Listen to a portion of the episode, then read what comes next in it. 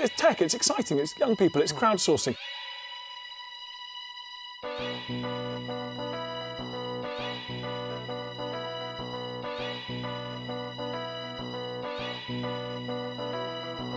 Opposing the, government and opposing the Conservatives. I'm afraid it's the hard left who want to tighten their control.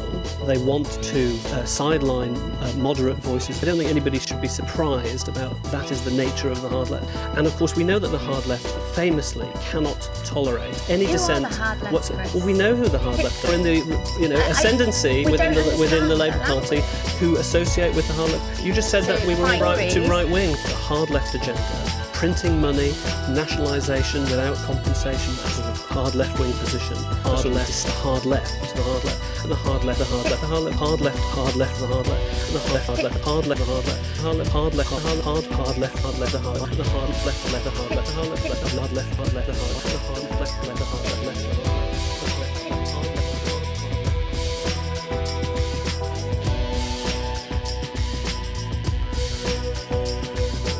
Thanks for coming on the show, Tim. Wonderful, yeah. It's we've had some pretty fire content so far from you. So this is literally the first time you've told a lot of people about a lot of your experiences in Mexico, really. Yeah, I mean, apart from like when I was actually working there, you go to the pub with your friends or other correspondents. I mean, the thing is, like, we're such fucking nerds that we never really switch off. Even when you're socializing, you're like, No, man, yeah, still on. You know, it's the same for you guys about, about like all the stuff happening in England. You know, when you're a news junkie, you just are. You know. I got plans to do a book about Guatemala. Oh, nice, man. Okay. it'll be about a pagan saint, like a syncretic. Uh, Okay, fair play. Yeah, yeah, it's a mixture of like um, it's it's non-fiction. It's a it's a saint called Maximon. He was Nice. like a mixture of monk and Christian beliefs, and he's uh, very dear to the more marginalized communities in Guatemala. He's about the only thing a lot of those marginalized communities have in common as well. So it's a great way to write about forgotten Central America. I worked last year with uh, Sandra Sebastian, who's a brilliant crime reporter in Guatemala, and she and I have just been to the links about this saint back and forth obsessively for months. So we're like, we'll have to finally do this story next year. So that, that that's one plan. But other than that, I mean, you know, I, I don't know. I've never lived in England before. I've never, I've barely been here before. Like, it's a pretty weird place. No, it's so good. Like, I mean, I got my vape and my I had a Kenko Milicano about an hour and a half ago. So I'm good. Nice. That sounds fire. Cheech and Chong socialism. Oh yeah, actually, I, I fucking love those guys. Great. That's what I'm all about, really. Cheech and Chong socialism. I mean, well, we've had broke is champagne socialism, woke is hash and vape socialism. I think. yeah, this this is what it's all about. Have you sworn off the trees with your, um, you know, with giving up, yeah, getting fucked up in general? yeah. I mean, I can I can talk about that because um, I've been clean about two and a half years now. Uh, Okay. I quit everything. Quit. I quit the twenty fourth of September, twenty fourteen, which is about two days before the forty three students were disappeared. So was this when you were in Mexico? Yeah, it was. Yeah, I, so I moved to Mexico June 9th, 2013. I was there a year and a half, and then I got sober, and then my career kind of took off after that. To be honest with you, before that, I was, Oh, what a, I mean, what a coincidence. yeah.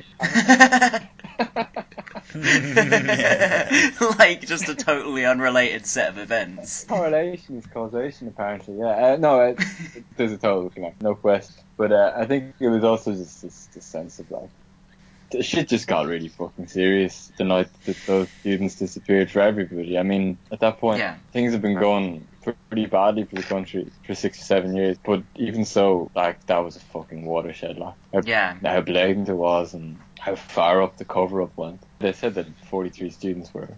The the 43 guys were, were burned in a dump, which I visited Jesus Christ. I visited it six weeks after it happened. The place was fucking green. like.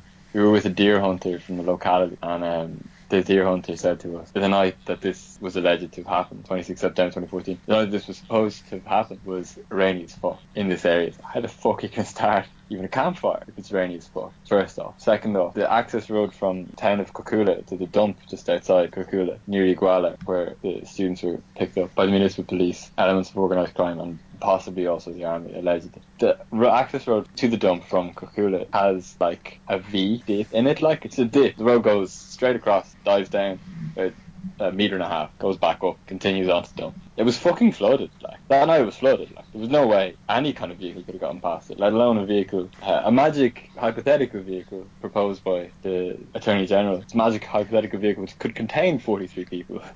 Um, So, so it's what? massive cover up because basically they, they said that all these guys were burning this in this dump. They never said how they knew that these guys were burning the dump. They never said the prosecutor, the attorney general of Mexico, never said how they knew that this theory was the case. The 43 normalistas, yeah. You think that the student the students were picked up by the army? Look, it all points in that direction. I'm not going to say that they did it. I'm going to say the following things like the um, defense minister of the country at the time, a general called Cienfuegos, refused to let any of the soldiers from the 27th Battalion speak to the Inter-American Court of Human Rights or to the Independent Experts Committee on Ayotzinapa. Refused to let his soldiers talk about what happened that night. The 27th Army Battalion, just outside Iguala, receives communications from uh, a four-tier communication system called C4, which connects the municipal to the state, federal, and army communications units. They're all connected, basically. There's messages between the centralized communication and the state government in Mexico City and the army saying, whatever happens in Iguala tonight, don't intervene. So they knew, but didn't do anything. The third thing is that the only hardware in the area which would be capable of burning 43 bodies would be the army's own crematoriums, which they use for their dead servicemen. And the fourth element to this is that on something like the 8th of December 2014, ashes of one of the 43 students, Alejandro Mora, his ashes were found in the Cocula dump. And, Oh. and you know, this is the other thing. Like, how did they know they were his ashes? This is what the government says. The Attorney General said, we found some ashes of one of the students in this dump. How did they have his data on file if he had vanished? First. Yeah, I, Second up, how did they know? Who, who tipped them off about this enormous uh, magic fire that never happened? But if it had happened, who told them about it? Like, the shape of that cover up was what offended people, and how blatant and, and, and, and fake and vile an attempt to pull the wool over an entire country's eyes was. That was the watershed that September in 2014.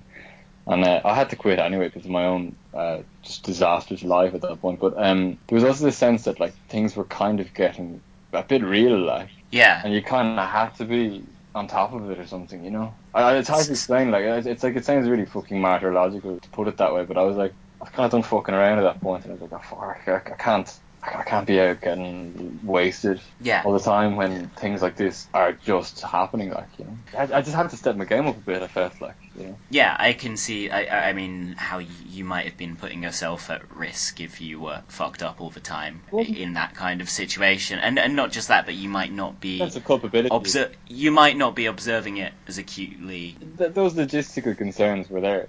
I guess Yeah. I meant ethically actually. I meant like in terms of like it just, didn't sit right with me to be having a fucking blast while people younger than me and my age and some of those faces, the 43 kids' faces, like some of them like in their life stories, like in their nicknames are burned into my head. I, Yeah. You know, I just felt fucking wrong as fuck, like to be having the crazy fake good times when really bad times were happening to people who, if it weren't for the accidents of birth and social background, were my exact equals and peers, you know. So you f- you felt like you were, I guess, kind of obscuring what was going on from Right. yourself and not dealing with what you were seeing around you. Yeah, no one was like. I mean, you couldn't like you'd go mad. Yeah. Well, I was fairly, I was going fairly far with my escapism, you know. And also, when you have the privileges of foreignness and whiteness and so on, you can go fairly deep in an escape bubble if you want to, and I, I, I certainly had. So uh, it was both a necessity at a personal and existential level, but it was also kind of an ethical, political demand that I felt from outside that uh, cleaned my act up essentially. What I mean, what were your particular vices in, in terms was of? just booze really and whatever else I could find. Like you know, I liked um, I liked cocaine a lot, but um, uh, booze was was pretty insidious. like. It's hard. It's hard to get past it. Like, booze is booze is really hard to, to, to get over. The weird thing for me, I don't know if I've put this in the show, is that like I, I stopped drinking like ages ago because I felt it wasn't agreeing with my mental health. Yeah, and my physical health and um but I carried on taking drugs for ages after that. so I just, I, I just, I just what I like one thing at a one thing at a time, or Yeah. the, the lads say in the program. It's not one. Yeah. It's one day at a time. Yeah, exactly. terrible thing to jo- joke about.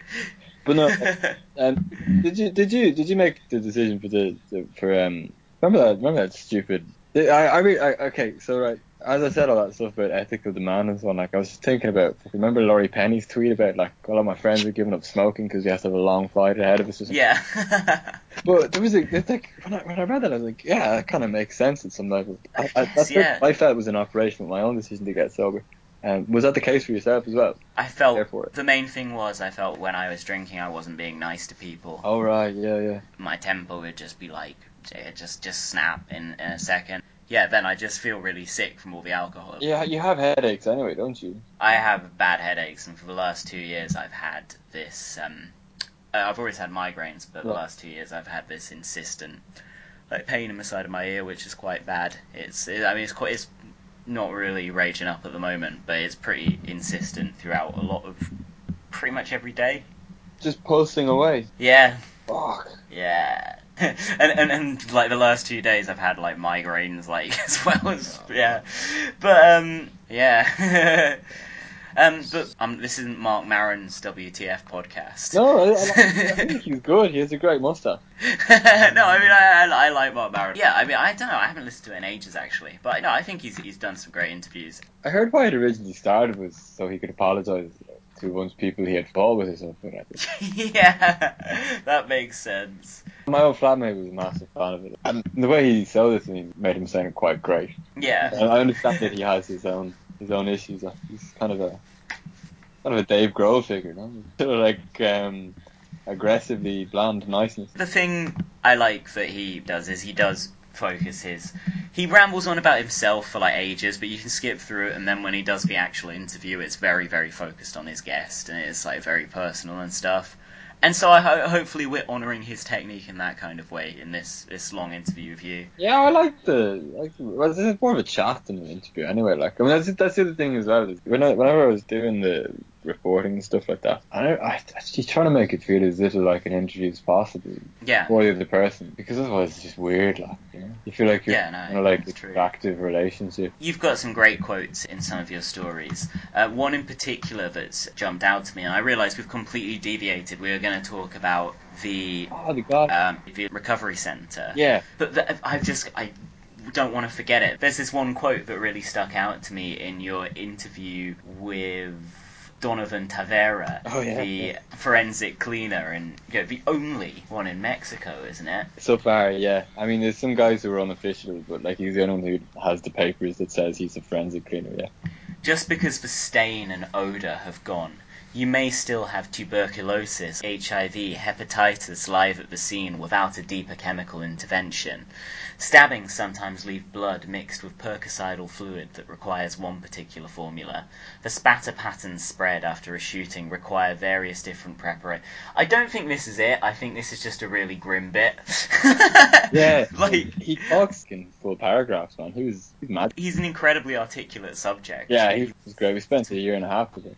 Oh wow. Yeah, went to his daughter's birthday party and stuff as well. Like, we're still friends. He's a very private man. Ah, He doesn't have. Facebook, but he was over at the photographer Benedicte Desrus's house. He was, he was at her place with her husband and a new baby, and uh, they sent me photos of the day, like you know. So like we're all. Oh no. Yeah, you you stay. Some subjects you stay pretty close to them. Facebook friends with quite a few of the people I interviewed. Oh, That's that's really good. So when you're working on this kind of um, long form piece of reportage, where it's you're taking a while to research it, do you sort of return to the person at regular intervals? Do you spend like long periods of time with them? We storyboarded it with Donovan. Like we, we uh, like we, we straight up. He decided the parameters, not us. Okay. Yeah, like like always, like Benedicte or Be- Bene, like she worked for seven years on a book with a really good Mexican journalist called Celia Teresa Gonzalez Ramos. They worked on a book about a retirement home for sex workers in Mexico City. Really beautiful book. Like they spent seven years with those women. So Bene is like super meticulous about the ethics of reporting. 'cause she's been all over the world. Uganda, the coup in Honduras in 2009, the ladies in Mexico City, Donovan with me, and another story we did together about Mexico's first amputee football team. We Wow. yeah, they were they were great guys. They were really fantastic. But nice. the point the point is with Benne is like she and I were just like super careful. Like it's like it's about the subject. It's not about us at all. We're just the we're the radio mast or the radio area or whatever that picks up these frequencies and puts them out. So when we first met Donovan, we bought him a coffee and met a at a diner out by the airport, and we were like, so we want to spend as long as we can to do this story, which is about you, your vocation, Mexico's issues with impunity and corruption and lack of due process, and uh, your life and your family. Are you okay with that? And he was because we just because we were so upfront and so okay that like we just kind of won him over. And also I'm like. I- I'm usually pretty taciturn. He is too, so he really appreciated that his interviewer was like quite quiet. Um, Yeah. and it got to the point where with Donovan over time where we would interview his entire family at the same time at the table during his daughter's birthday, or we'd meet him, travel out to his house in Texcoco, That's great. and like in the evenings and just like just chill. But there was one really funny evening like where we realised that how far it had all gone. Where Benny was just taking some pictures of Donovan saying goodnight to his daughter, which is incredible access. Yeah. But I was very very beautiful pictures, like very moving, like because he loves that kid. Like meanwhile, across the hall, I'm in his bedroom. Sitting on the bed beside his wife, interviewing her, and Bene and Donovan just turned out at the same time, and we all just burst out laughing because we were like, how how has this happened? Like, like that we were just we were basically just wallpaper to them. Like they didn't even notice that we were there. To the point where you're just like you're sitting up in the bed beside them watching the news, like saying, "Oh, it's a bit crap, isn't it?" Like, and then they're like like telling you gobbets of, of life. Uh, it, it, it gets quite surreal how close you can get to people if you're Y- but y- respectful. And I think respect is the key of it. Like I would not have been, I didn't force myself into the to their family home or force myself into the room. Like you know, it was It's clear from the piece that you respect him and you're not trying to trip him up or get any Mexican. kind of. He is. That's what he is. He's like Billy Marvin in reverse. You know what I mean? Like he's just mad. yeah, you've obviously got respect for him. You're obviously um, not trying to get some kind of gotcha quotes out of him. It's a sensitive piece, and you get a good sense of who he is. And of course, like so many of your other pieces, and well, in fact, like your whole sort of outlook, you touch on the fact that he's had times where, even for a man with his highly specialized skill set, it's been incredibly difficult for him to find work in Mexico's mm-hmm. economic climate. And at one point, he says something like, What do I have to do if I don't have my work? I'd have my Bach and Black Sabbath albums. I'm like, Oh, I didn't know they collaborated.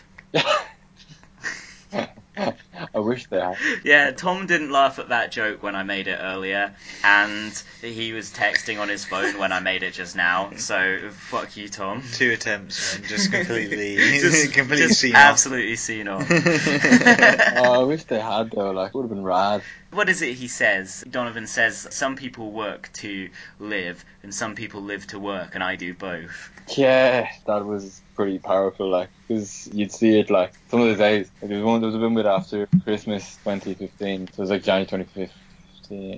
I, I, I'm losing track of my dates. It was uh, January last year, 2016. Came back from Ireland and we met up and hung out. We hadn't had a king for a couple of months at that point, and uh, he, he won't mind me saying this. But he looked like uh, Jose Mourinho at the end of his Chelsea tenure. He just looked so beat down and knackered, and and and I, I was feeling the exact same because I, I wasn't getting stories.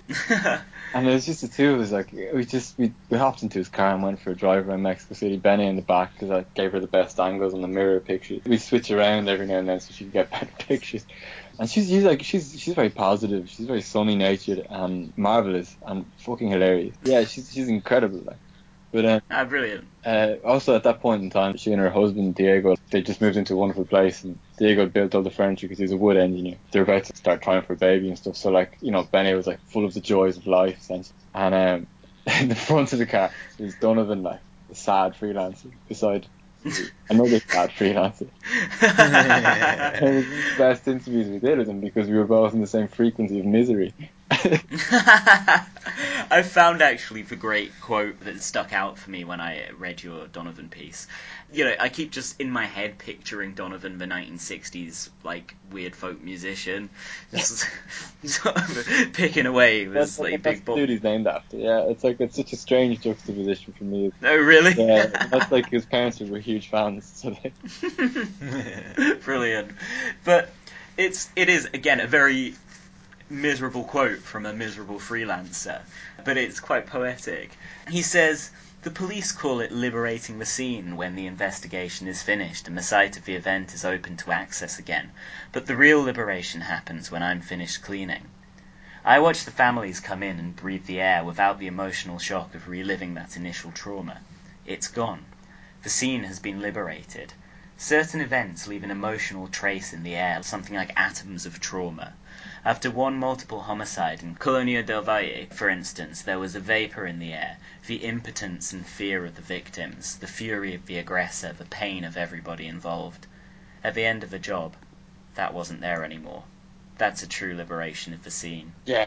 It's kind of reassuring that he sees his work as such a kind of cleansing process for these tarnished areas. He, yeah, I think you're, you're right because like I've been in in Mm. cleanings with him like a few now. I don't know how many cleanings we actually attended because they all kind of blur into one. His cleanup jobs do take The the therapy for the for the space. yeah He's doing like an exorcism almost, and you see it in him. Like he's in there in the spacesuit, forensic garb, and he's like he's in a trance, and it's amazing to watch it. Like he's just in the zone. He's nowhere else but there. And at the end of it, he's like he's all keyed up, pure adrenaline, like quite a lot, like quite a lot of sweat, fucking heavy mask and so on. But like he's just he's just in another abstracted state. Like you can just tell that it's someone who is not only exercising a space, but he's doing this out of like a, sense of personal vocation. Like it's a very powerful thing to see. Very- Yeah. like it's almost like spiritual. Like, like the room, the room is spotless afterwards, spotless. But um,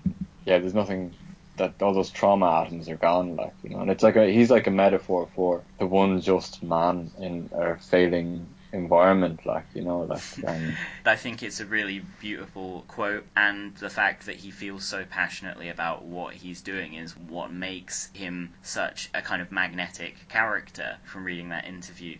If on the street corner outside your house somebody close to you had been murdered, you might never totally disassociate that place. you with- couldn't possibly, could you? no, Couldn't. he's deeply aware, as he explains, of the the trauma that the people he deals with are going through, and he talks about reading Durkheim on suicide Yeah. and Freud on mourning and melancholy. and I think that's cool that there's a Freudian dimension to what he's doing. Incredible, yeah. Like we we we went, we went to see him one evening before he taught. Was he was teaching self defense classes that evening at the Yeah. community center near his house. He just went to hang out for the lesson and take pictures of the lesson. I was like, "Oh, what are you reading?" And he's like, "Oh, yeah, like just got out some psychoanalysis from the library there." And I, oh, what? he's like, "You're a chemist." And he's like.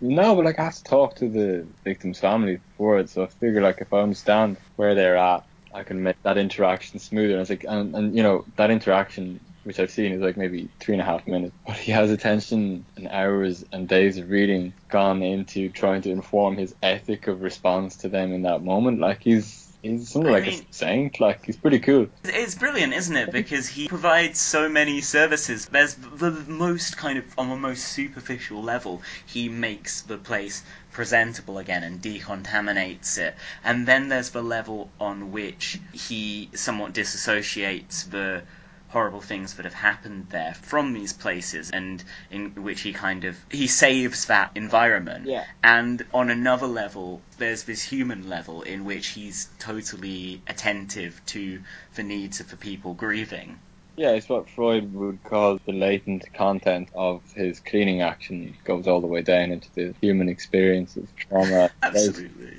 so what else do we want to talk about? Do you, do you want to tell us more about this recovery unit the clinic in Michoacan that you visited and wrote about and how yeah, how, how I guess this was formed by your own experiences of addiction recovery. Yeah, I mean that, that was like when the guys in Al Jazeera wanted the story. I, I actually I told them up front, like I was like I want to do this story because partially it's my story, you know. Yeah, It was fucking powerful, man. It was really great. What happened was the, the Pope was visiting Morelia, which is a really beautiful fucking town in Michoacan. Like it's all of pink stone, and the hills are russet, kind of burnt color at the time that I was there, and know huge skies. Like and you, you pass by a glittering lake to get there. Like it's really stunning. One of my favorite trips that I ever made while there, and the Pope was there to talk particularly about about young people. Like that was really the youth ministry bit So that was really interesting because uh, as well as a war on the poor, it's a war on young people.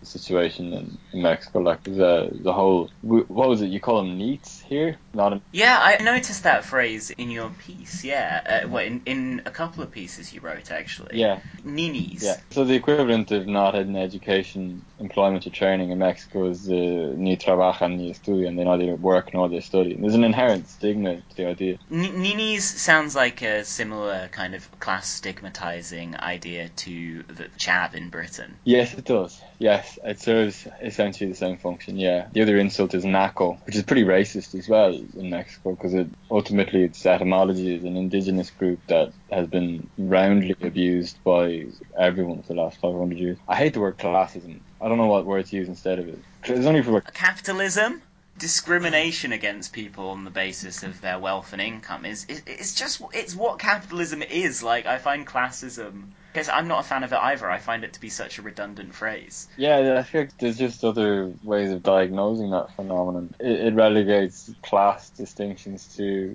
it equalizes class and other factors. Yeah, I mean, class isn't an identity that's innate. You know, it's created by man-made circumstances. I could Um, argue as well that in the case of race in general, they don't they don't exist either. They're the social value attributed to certain differences, yeah, which we wouldn't even be attuned to if that social conditioning wasn't there. That was the weird thing about. absolutely. I have no idea what else to say about that. Like, I could really, really say a bunch of stupid things without even realize I'm saying stupid things. But I'll edit that so it sounds like a bunch of like punchy points from the two of us where we're both Ah. talking sense. people finally nail it. Uh, white lads not being dicks for once. Um, no, but like um, when I was living back in Mexico, like you just became aware of how intrinsic the accident of your birth in the social system, how that accident was your entire fate. Like you know, in in Morelia, the decision that the Pope made to focus his youth ministry on that city was it was quite poetic. I felt, or at least polemically interesting, in the respect that Michoacan was the first state, but the state that Mexican government declared war on. It was a state where a lot of the casualties of the drug war, first graphic casualties of the drug war came to pass, and a lot of those guys were young men, you know, and it's because of this this phenomenon that I mentioned at the beginning of our chat, where you can turn a chicken on a rotisserie spit for 60 hours a week, and you can make 160 dollars a month. And the whole time you're turning that spit, you're looking up at the TV or you're on Facebook, you're on YouTube, and the only thing you're seeing in the materials that are being marketed at you are the banda music, which is like a brass-led kind of gangster rap equivalent from like uh, when I say gangster rap, I mean like particularly shallow manifestations of it, like you know, like Fiddy. Just like, yeah, so it's just like Mexican fiddy. Yeah, only it's not hip hop. It's you're not going to believe this. It's um polka time brass-led balladry about blowing your rivals up with rocket propelled grenades, Kalashnikovs, and having a massive armor plated suburban SUV. How virile you are as well is, is a massive factor. And the videos are fucking tremendous. Chaps in all leather cowboy outfits and massive 10 gallon hats, and like the, hideous gender politics that come into play when there is that valorization of machismo. So you can imagine yourself turning this, working in a humid, boiling hot restaurant, watching this on Bandamax, which is the sort of Mexican MTV for this kind of music. Yeah. Watching that, and you got fuck all options beyond a 3,000 peso a month, $160 a month job, or you can skip work one day and hang out on the town square where the day labourers go and skip the first call for the guys who are called out to work in the agricultural fields. You can wait till like 10.30, 11.30 in the morning when the dudes in the big Suburbans come and say, okay, do you want $160 a week and a shiny phone and a shiny gun to watch this corner? And, you know, it, it, it is not a choice, you know? No. Well, exactly. I mean, poverty is so endemic to the drug trade. I mean, it's what drives it by creating the sort of base of labour. Yeah. You know, it, when there's mass unemployment, when people are living in poverty, when people aren't getting proper educations. You're not getting Yeah. education because of intrinsic inequalities and racisms in the institutions, you know what I mean? Yeah, absolutely. Then there, there are certain jobs that are offered to you that may not be legal and above board, but are certainly better ways for providing for yourself and the people you care about than a lot of the you know, if you can even get a job, sort of Well, jobs you know- that you'd, you'd be offered. There's, there's the other, the black market is enormous in Mexico. Like I'm looking directly opposite at my bookshelf. Well, top. I say bookshelf, like I mean the top of a piece of furniture in my room. But um, there's a stack of I have about 120 or so counterfeit DVDs of everything from Angelopolis to Bellatar to fucking uh, Colombian gang soap operas.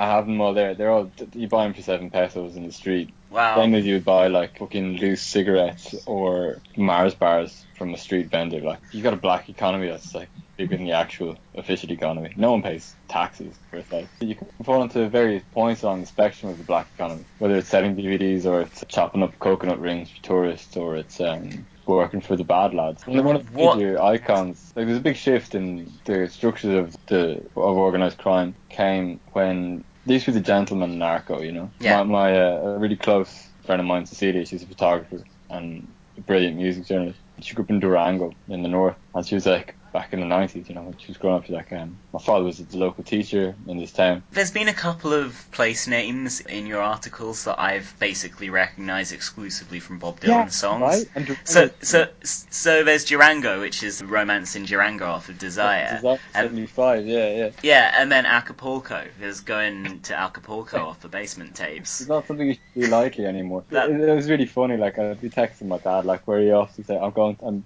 like going to." Going to Yeah, right. Acapulco. fuck off to him, like you know. Going on the run. I- I- yeah, I think that song's just about giving women oral sex, anyway. it is. Yeah, because your man is um, he's not functioning entirely, is he? well, Bob Dylan. No, as a speaker of the song, it's like his hardware is not operative. Oh yeah, no, but there are there are there, yeah there are lines like that, aren't they? About you know he sounds a bit bit worn out, bit spent. Uh, No, I meant that it's like couldn't get it up anymore, man. Like Yeah, no, no, that that's what I was suggesting as well. Was missing sitting on his face for fucking ages. So, divorcing the topic entirely, uh, Cecilia grew up in Durango and Yeah. I was a local teacher, you'd have the local priest, the mayor, and you'd have the local narco as well. Um, and he was like, he was just one of the guys, it was fine. With the, with the massive neoliberalism of the economy in the 90s and the explosion in demand north of the border, the gangs were no longer this sort of rural bellboy figure they became quite viciously oriented towards escaping from the poverty cycle and the icon of the new generation. Some among some people, other people hate him. There's a guy called Osiel Cardenas who was out of the Gulf cartel. He changed the look of gang members. Like he has a military crew cut, quite boring looking to be honest with you. No bells or whistles, broke as fuck. So sometimes soldier, then a foot soldier in a gang, then a head of the gang. Betrayed loads of his friends, but all he ever wanted to do was provide for his family. So like the moral argument of becoming a gang member or trying to go far in the pyramid scheme that is the cartels, because they do operate as a pyramid scheme as well. It's really just escaping inequality. Like you know, I I- I can't judge these guys.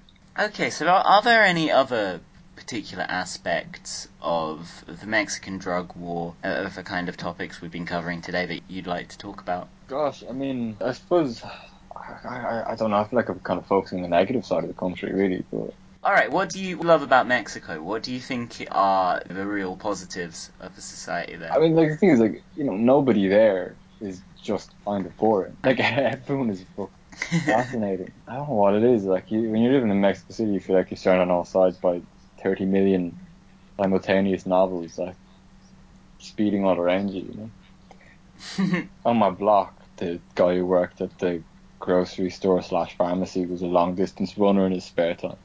Guy around the fruit shop was a Rastafarian themed wrestler, luchador, lucha libre. Like the guys at the market who turned up every week, we all knew each other's names. We knew each other's like fucking stories. You just catching up on the soap operas of their romantic lives, and I, I don't know. People are just fucking hilarious there. They're great fun. I, I really, really like. I really like living there just so much. I know it's really banal way of putting it, like, but people are so rad there, man. They're so goddamn rad. That's really good, man. I'm smiling right now, hearing of the radness of the Mexican people. And, and it's good to know they're a great, great bunch of lads. Great bunch of lads. It sounds trite, but like, I mean, shit. I've never seen such a reserve of resilience. Yeah, and whether you're completely fucked up or not, still a great bunch of lads. I do have that drunk sense mentality thing. Yeah. Uh, even yeah. um, I, I don't know, like, yeah, I think it's the resilience. Like, it's whether you're having like a pizza with Lydia Cacho, who's telling you hair-raising war stories and making the bleakest jokes known to man about them at the same time. Like, you know, like there was some, there's something in that, like, about about Yeah. the, the mordant humor as well. Like, you know, like the second something fucking dreadful happens, the guys are faster with the memes over there, and we are like, you know what I mean, like. Mexican meme game is, is rapid. She's like the, the dust had barely settled in the escape tunnel that Chapo had dug from south. Then he'd been converted into a Super Mario figure. It was basically simultaneous. The news cover of his escape and his memification. Honest, brilliant. The the humor is ridiculous. Mexican political gallows humour must be fantastic. Yeah. Like, if British people are able to find, on the left at least, obviously most British political humour is terribly unfunny, but within our wing of politics, it's obviously good. Like, you know, if, if we're able to find this gallows humour, I imagine just the things being even more fucked up means that those who can make jokes about that sort of thing are extra funny. There's a, there's, a, really upsetting looking clown called Brozo. He really looks like a clown after a violent remixing of his features. And ah, he's fucking vile. He's on morning TV and he's just, just there like unleashing tirades against the wealthy and like laughing at his own jokes at the same time, but then like cutting himself short because he's afraid he's gonna get in trouble or whatever. Like in a parody of the repressive atmosphere you find everywhere. But, but like the thing as well, you got to remember for the last 700 years, 500 years. I'm, I'm starting 700 years because the Aztecs were bad lads also. But for like 500 to 700 years, Mexico City and its environs has had essentially the same aristocratic structure where the outlying towns of like Xochimilco and uh, Iztapalapa, places that these used to be before they became part of the city. Same centralized oppression and the same satellite towns of labor. The exact same map as it was 700 years ago. and It was still called Tenochtitlan. What I'm saying is basically like for centuries, you've got the same bunch of aristocrats or plutocrats or nouveau riche or fake revolutionaries or coup leaders or whatever in the same static mural of history. Got the same ruling class, just the costumes change or their ethnicities change. So everybody else, all of us who are down below the fucking historically established 12 families who always run the show in Mexico. The rest of us have had to have been practicing our ammunition for ridiculing these people in tandem with that. So like the jokes have been sculpted over 700 years basically. Like, the same minority shitting on the majority for centuries. The material writes itself is what I'm saying. It's, a great, it's a tremendous place to be. I've never seen people who are less phased by hardship, but at the same time fucking utterly compassionate. You know, like when we were in a story about the most holy shrine in the city where the Virgin of Guadalupe appeared, I, I noticed that like so I talked to like quite middle class people, then slowly spiraled my way down. I structured the article that way, starting with the wealthiest and ending with the people who had least, because I want their voice to like resound at the end, Yeah. resonate at the end. And what I noticed when I when I got to the people who were like getting by on seventy pesos a day or whatever, like I fucking oh so fucking.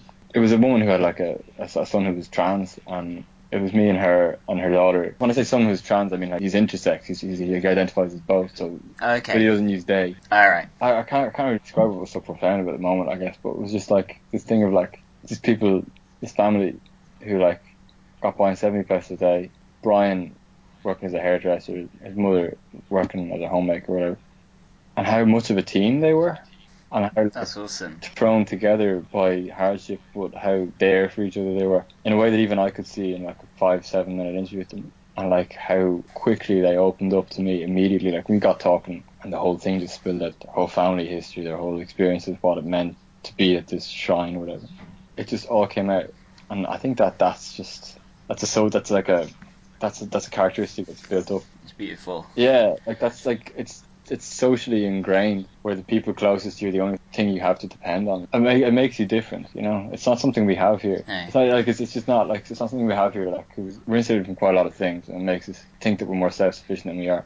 Whereas Yeah. whereas back in back where I used to live, like you know, you kind of always knew who you could turn to, and you Yeah. always know who they can turn to, and that's like that's pretty magic, you know. So even even as the same bullshit keeps hitting the fan century after century, and the same colonial logic, the ones nearest to you, like you can you, you can still hold on. To that. And like the picture that I take away from living there is the tenderness with which Donovan was holding his daughter that evening when we were interviewing him. That's kind of like Yeah. the country in a nutshell is father, mother, daughter, just there for each other, you know, warm, funny, and open, and yet also aware of aware of the cold that that warmth is like keeping away or whatever, you know. It's really powerful play. I think that's that's a really beautiful way to end our Yeah, I can conversation. see. Thanks for joining us, Tim. It's been wonderful. Just listening to it, just it's just it's yeah. Thanks so much Oh, no, for joining thank us. you guys. I'll, I'll um, send my invoice to George Soros in the morning. Don't forget Russia. He lives in Russia. we all live in Russia. Welcome to Russia, Tim. Oh, wow. You live in Russia. You didn't even realise, did you? Oh, Russia's so good. Oh man, you, you you've told us some beautiful stories, Oh, some jeez. frightening stories, Yeah. some uh, yeah, some blood curdling stuff, and and some heartwarming Oh stuff. yeah, absolutely. heartwarming is my favourite one. That's preferable, but but you ended it on a, on a high note. You ended it on some really heartwarming stuff. So man, it's been great, and uh, yeah. So thanks to Tim, our guest, Tim, Tim. McGowan, everyone. Solidarity, Tim. Thank you. Much more intelligible than Shane, as McGowan's go. E- even even on a bad connection. Thank you, thank you for coming on, Tim. Honestly, yeah, thank you. Yeah, thank, thanks so much for joining us, Tim. Thanks for listening, everyone.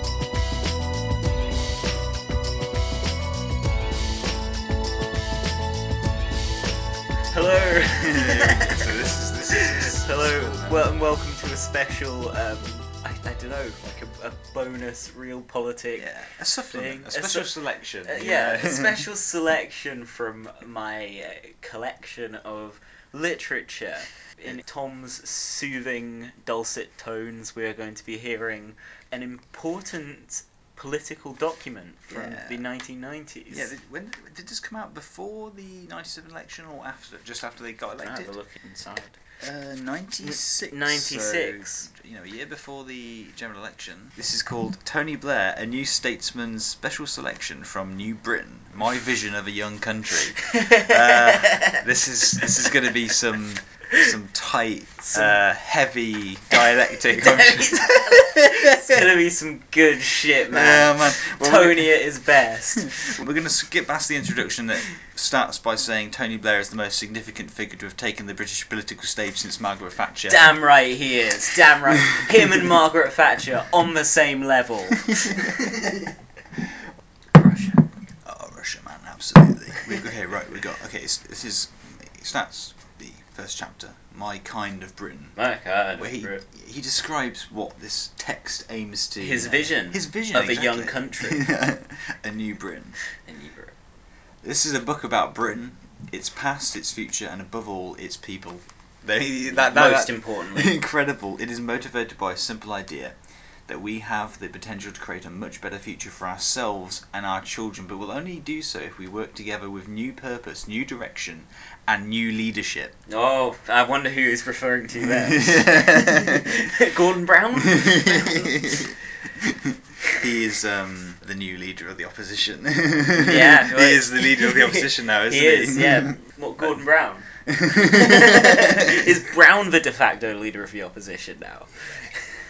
Blair had had his, uh, his his day. Oh, sorry, that's just reminded me. I was going to say his day in the sun. That's reminded me of that great Tony Benn quote. Everybody who leaves the Labour Party has their day in the sun.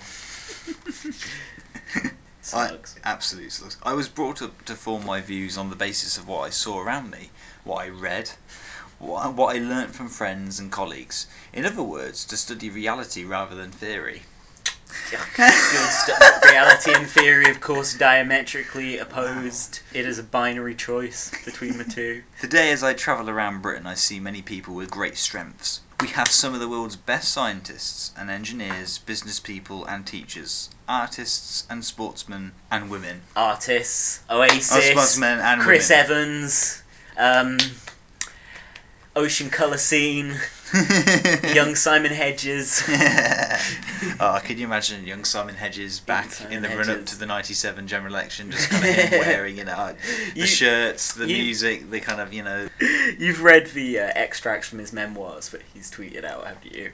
My word, really. Does he describe his days back then? Uh, Well, Yeah. well, I will have to get into that certainly, Simon. I will stuff. be a fan of that. Oh, and we'd like to thank Simon Hedges Oh, for yes. designing the artwork for our episode on big Labour shit. It was good. It was Yeah. very good. Thank you for that, Simon. We have fine traditions of tolerance, openness, sticking up for the underdog, and British governments have often been at the forefront of changes that have then been followed elsewhere. We are ready to take bold steps. Colonialism, slavery. wow, this is. I, I'm just shocked by just we're literally only into the like second paragraph and there's just so much right wing hawkishness in there. It's just like Yeah. it's so like, it's all about Progressive patriotism. Yeah, ex- exactly. It's Britain's role in the world has been good. You know, it's always, it's been good. You know, or at the very least, it is not the role of a politician to give a history lesson. It's That's not my perspective, but that is a perspective a lot of people have, and I dare say Blair didn't want to uh, take on imperialism in a big way. Where, where are we? Russia. when it, when it, it's, yeah, exactly the perfect kind of time for them just shouting Russia, Russia, Russia. We are ready to take bold steps when they are justified. This is why editing is good, folks. But all across Britain today, I also see enormous untapped potential. Sometimes there are simple things that bring it home. Children in classes too big for them to learn properly, young people in their 20s who have never had a job, trains vandalised, city centres clogged up Those youths doing the vandalism and the graffitis. the, the countryside spoiled. Ah, windmills. Elderly people unable to enjoy their retirement because they live in fear. Political institutions so remote that they no longer seem to serve the people but to serve only themselves. Oh well, that of course got a lot better under Yeah, Tony Blair. People that, really, their trust in politicians really shot up. There is a deeper sense, too, in which our potential remains just that. People want to be proud of Britain, but they have lost confidence. They want us to be strong, but they sense we are losing an old identity without finding or developing a new one. Right, okay. it's the immigrants. No, of course that wasn't his argument at that point. Is now. They know in their hearts we cannot do this by looking back. They know that the riskier but ultimately more satisfying search for a new future is necessary. But they want to be convinced that we can keep the best of the past as we move forward. Good stuff. Christ, this. Thank God, Christ, that's. At least he breaks it up into enough chapters to Yeah. bite the size of whoever's unlucky enough to delve into this. My ambitions for Britain are defined by this gap between potential and performance. We are a country with a great past, but too often we seem to live in it rather than learn from it. Changing that mindset so that we are masters of change rather than victims of it is what I mean when I talk about making Britain a young country. Right. It is a country convinced that its best times can lie ahead, fired with ambition but improved by idealism, compassion, and justice. People can't see how I'm just nodding moronically at all of this because I'm just tuning out. Like Blair speak is it's just a flattening out well of the political discourse. In fact, one of the chief reasons that people lost trust in politicians just the fact that they seem to speak in this sort of unintelligible managerial bollocks speak. know, it makes me sometimes just want to. I, I will get to the end of this chapter, but I just want to throw it into the bin right next to me here and pick up instead what is sat right next to us as well. Yeah. Uh, Tony Benn's A Future for Socialism. Now this is a, this is a real vision in here. This is some actual visionary stuff. On the back it says, for Tony Benn, the 21st century should see the return of socialism as the best vehicle for democracy in Britain. He calls for privatisation of the monarchy, two Good new houses of parliament. Well, you know, It's just a shame we're focusing on a new Britain. You see the difference between his and Blair's approaches in how Blair is just like, we need to create a new future in which people can realize their potential and their destiny and, and opportunity and aspiration. And Tony Benn is just like, yeah, we'll privatize something, but it'll be the fucking monarchy. and then he carries on to say, oh my god. Oh my god. People used to say that the Conservatives were cruel but efficient. Labour, they said, was caring but incompetent. That was foolish. Yeah. For many reasons. The. Tories were not cruel. Let's get that out of the way. Like the Tories are unimpeachable. They are bang on about all the things. the Conservatives have shown themselves to be monumentally incompetent. More important, we cannot afford the costs of mass unemployment and poverty. We cannot escape the crime that comes from despair. Britain cannot be strong and confident when the majority of its people are insecure and fearful. We live as one nation and must act as one too. One nation conservatism. but it's, it, it's, Social justice, the extension to all of a stake in a fair society, is the partner of economic efficiency and not its enemy. We do not have to choose between a less divided society and a more productive mm-hmm. economy. We can and must seek both. To do so, we need to work in radically new ways. We live in a world of dramatic change, and the old ideologies that have dominated the last century do not provide the answers. So, so Mm, yeah, so yeah, public ownership, yeah, Yeah. that's all out the window, yeah. Fucking hell.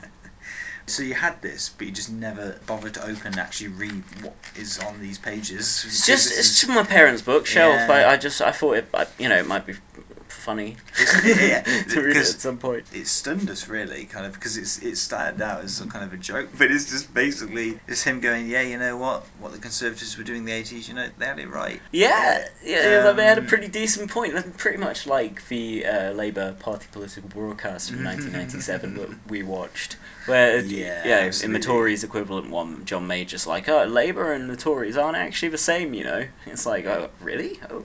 It's yeah, exactly. This is When when people when people talk about Labour being into silence. Tory light and how there, there were at least there was at one point a little difference between two main parties. Not fucking exaggerating. We're in a really narrow spectrum of ideas, that sort of centrist politics. We live in a world of dramatic change, and the old ideologies that have dominated the last century did not provide the answers. They just do not connect with a new world of global competition, Mm. abrupt technological advance, a revolution in the role of women, new environmental danger, and widespread demands for a more empowering and open form of politics. But there is a big idea left in politics. It goes under a variety of names stakeholding, one nation, inclusion, community. But it is quite simple. Is it? it? It is that no society can ever prosper economically or socially unless all of its people prosper, unless we use the talents and energies of all the people rather than just the few, unless we live up to the ambition to create a society where the community works for the good of every individual and every individual works for the good of the community. In the 1980s, the Conservatives effectively presented themselves as the party of the majority in Britain. They claimed to offer hard-working families the chance to get on, the power to control their lives. They talked about popular capitalism and promised an economic miracle in which income and wealth would trickle down from people at the top and benefit the rest of us. Today, that claim seems absurd. Millions of people fulfill their side of the bargain. They bought houses, set up businesses, changed jobs, bought personal pensions, yet the government did not honour its pledge. hell. Taxes have been raised 23 times, mortgage repossessions are running at a thousand a week, pensions regulation has been shown to be inadequate, and uh, instead of helping the majority, the uh, God, this is it's literally Yeah. draining to read. Like it, it's such. Do you want like, to skip to another part of it? Like, let's find let's find some good shit. Like, what else has he got to say? The Radical He's Coalition. yeah, he- Radical. Yeah. In 1945, the people of Britain elected a Labour government which rebuilt this nation. We now step up our attempts to rebuild the bond of trust with the people so that we may take on the task of building a new Britain. This is a good moment to look back to 1945 and to look forward to the future. Then, as now, we faced enormous changes in the global economy and in society. Then, as now, Labour spoke for the national interest and offered hope for the future. The Tories spoke for sectional interest and represented the past. Then, as now, Britain needed rebuilding, and the voters turned to Labour to take on that task. Because, then as now, the people knew that market dogma and crude individualism could not solve the nation's problems. Well, I mean, I mean that's probably um, one of the more left-wing bits in this. You know, criticizing market dogma. I mean, obviously this thing's riddled with market dogma, but he does acknowledge that that's not the sole kind of way to go forward. I want to honour the 1945 generation to learn the lessons of their victory and Spirit their, of 45. and their achievements and to set out how the enduring values of 1945 can be applied to the very different world today. So that's the Radical Coalition, and he's also got chapters on New Labour. Ooh, let's chapters- see what's he saying about the the difference between new and old Labour. He starts with a little caption, which is a quote from a speech that he gave to the Labour Party conference in Blackpool on the 4th of October 19, 1994, and it says parties that do not change die. And this party is a living movement, not a historical monument. God, that's, I mean, that that sounds like Owen Jones, where he's just like, yeah, if Labour doesn't do such and such that I think is right, it's doomed. like, it's gonna die. There's no, there's not gonna be a Labour Party anymore. I came into Parliament in 1983. The name of this chapter is called "Accepting the Challenge." okay, He's kind of this is the road, the the road to leadership. For 1983. Tony, you know. Good MPs came into Parliament in 1983. Good MP for uh, Islington North. Those were dark days. They required great courage and determination from our new leader then. We got those qualities in full measure. I'm guessing he's, of course, complimenting the f- fucking Labour leader at the time, Neil Kinnock, who Yeah. we are a big fan of on The Real Politics. Please, Yeah. yeah. we're, we're not trots, Neil. Please don't beat us up. Yeah. You've been listening to the Real Politic podcast, where we have been talking about Mexico and its war on drugs. So we'd like we'd like to thank Tim. who You can find on Twitter at Tim McGowan, our Westminster correspondent Kieran Morris, who you can find on Twitter at Hipster Scumbag. Got Tom Foster here, yeah, wow, that was. T underscore Foster ninety four, Yeah. and I'm Jack Fred Reed at Uber Coca. Yeah, thank you. Take care. Al Bye. final tú ganarás Russia. si sigues luchando así. Al final tú ganarás, la suerte a tu lado estará. Oh, cuando menos pienses tú encontrarás a alguien que te ayude a ti. Al final tú ganarás, luchando así siempre hasta el fin. Al final tú ganarás, jugando así más y mejor. Oh, piensa que tú puedes jugar a ganar. Ya verás ya verás al final.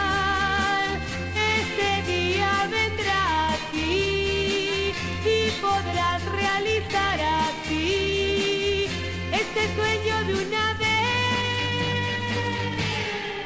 Al final tú ganarás, luchando así siempre hasta el fin. Al final tú ganarás, jugando así más y mejor. Oh, piensa que tú puedes jugar a ganar. Ya verás, ya verás al final. Ese día vendrá aquí y podrás realizar este sueño de una vez. Al final tú ganarás, luchando así siempre hasta el fin. Al final tú ganarás, la suerte a tu lado estará. Al final tú ganarás, luchando así siempre hasta el fin. Al final tú ganarás.